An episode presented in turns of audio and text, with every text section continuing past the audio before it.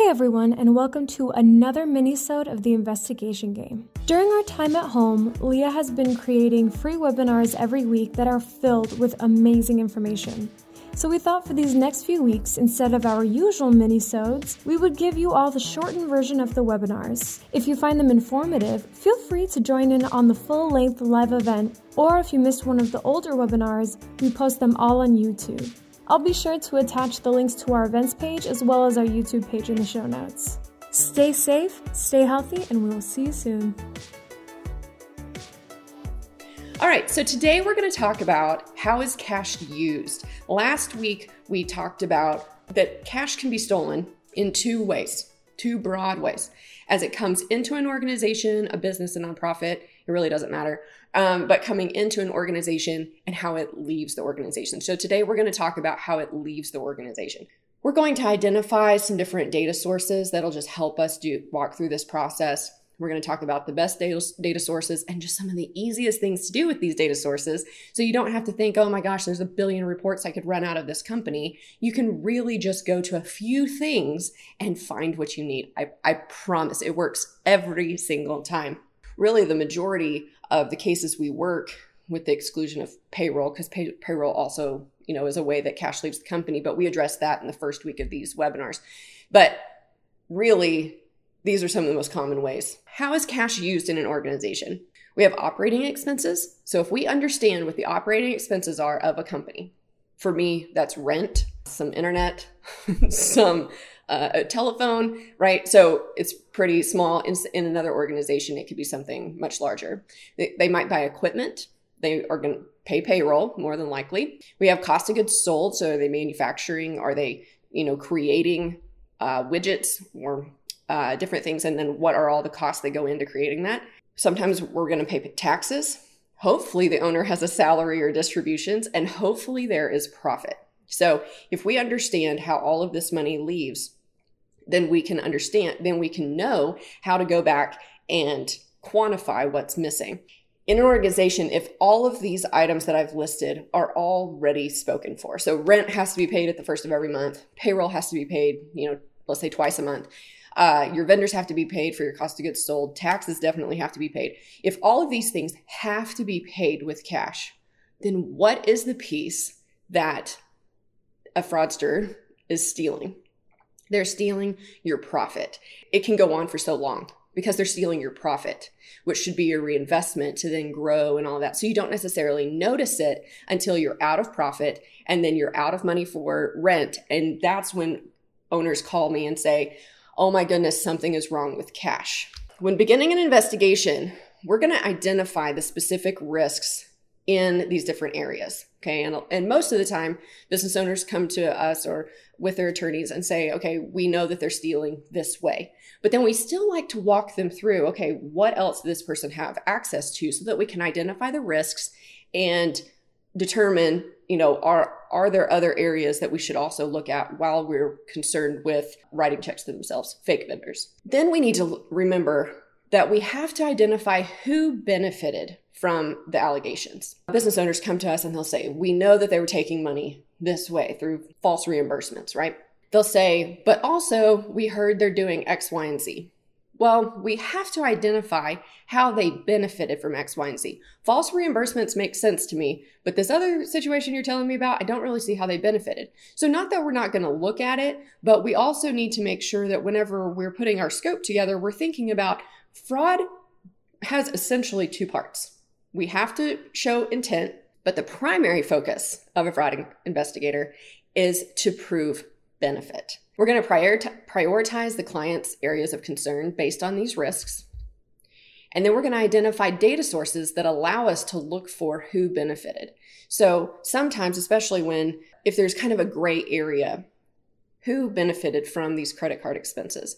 Or how do we know if these credit card expenses are good or bad? What we like to do is actually approach it from and ask and answer the question who benefited from this transaction? Was this a transaction that benefited the business or was this the transaction that benefited the employee? And a lot of times that helps us just kind of get out of the, oh, this is a good transaction, this is a bad transaction, but focus on who benefited. If someone is stealing money, it will show up on a bank statement.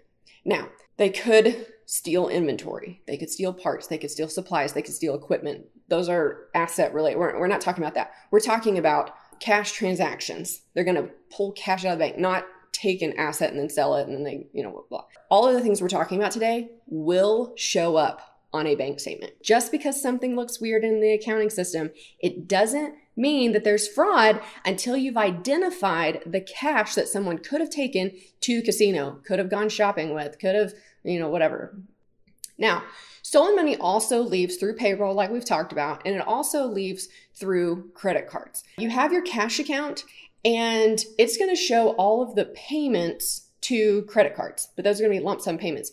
Then you have to go to the credit card statements to actually see, okay, did that did those transactions benefit the employee? Did those transactions benefit the employer? You know, that's where you get that detail because just because they made credit card payments that doesn't necessarily mean that that was a bad transaction like we were talking about earlier. Once again we have to look for who benefited. And a lot of times we do this by working with the client and the attorney because the client knows their story but we know data. So we can put all of this data into a format that the client can easily digest and we can work together to identify okay, this is a normal business expense and this is not. But what we're going to look for, same as with ghost employees, we're going to look for duplicate EINs, duplicate addresses. We can do the thing where uh, we take the address, the numbers in the address, street address, and we can uh, concatenate that with the zip code. Another thing, just that we can do is we can take the employee master list and then we can combine that with the vendor master list to see is anyone being paid as an employee, but then also as a vendor. You can run that on addresses, you can run that on socials, EINs. The point that I want to make about whenever we're looking for these things as ghost employees or looking in vendor files is that we want to make sure that we connect the data or the anomalies in the data to actual payments on the bank statements.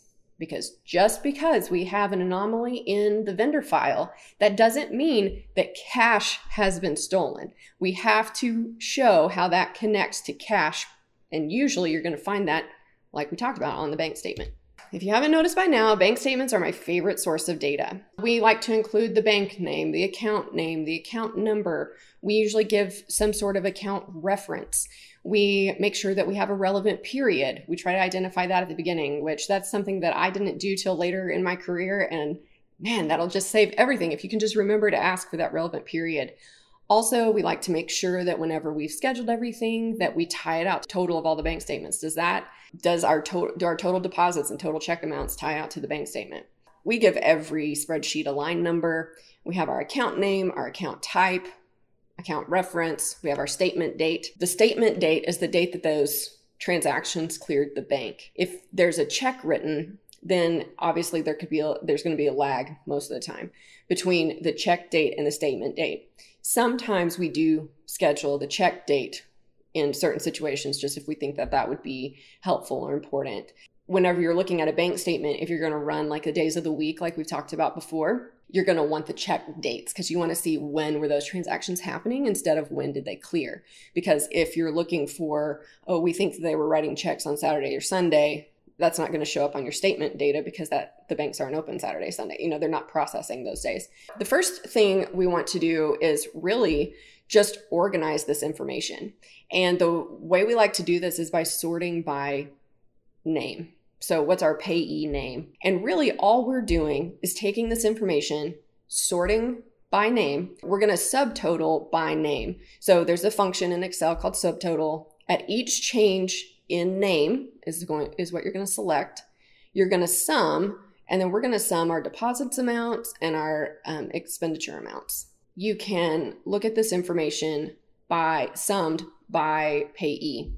We're going to create another spreadsheet where we're going to have all of the summarized information so that we can look for a few other things, but then also that we can provide the client with a summarized list so that they can help us identify okay, we recognize these vendors, we don't recognize these vendors. One of the things we want to look for in vendor information are companies. We like to kind of just narrow this down for the client. You know if we just give them this whole list they kind of get overwhelmed. So we like to just identify some things that maybe are of highest risk. So we've talked about even dollar amounts before, but one of the things we haven't talked about is filtering for any time a vendor name says Inc.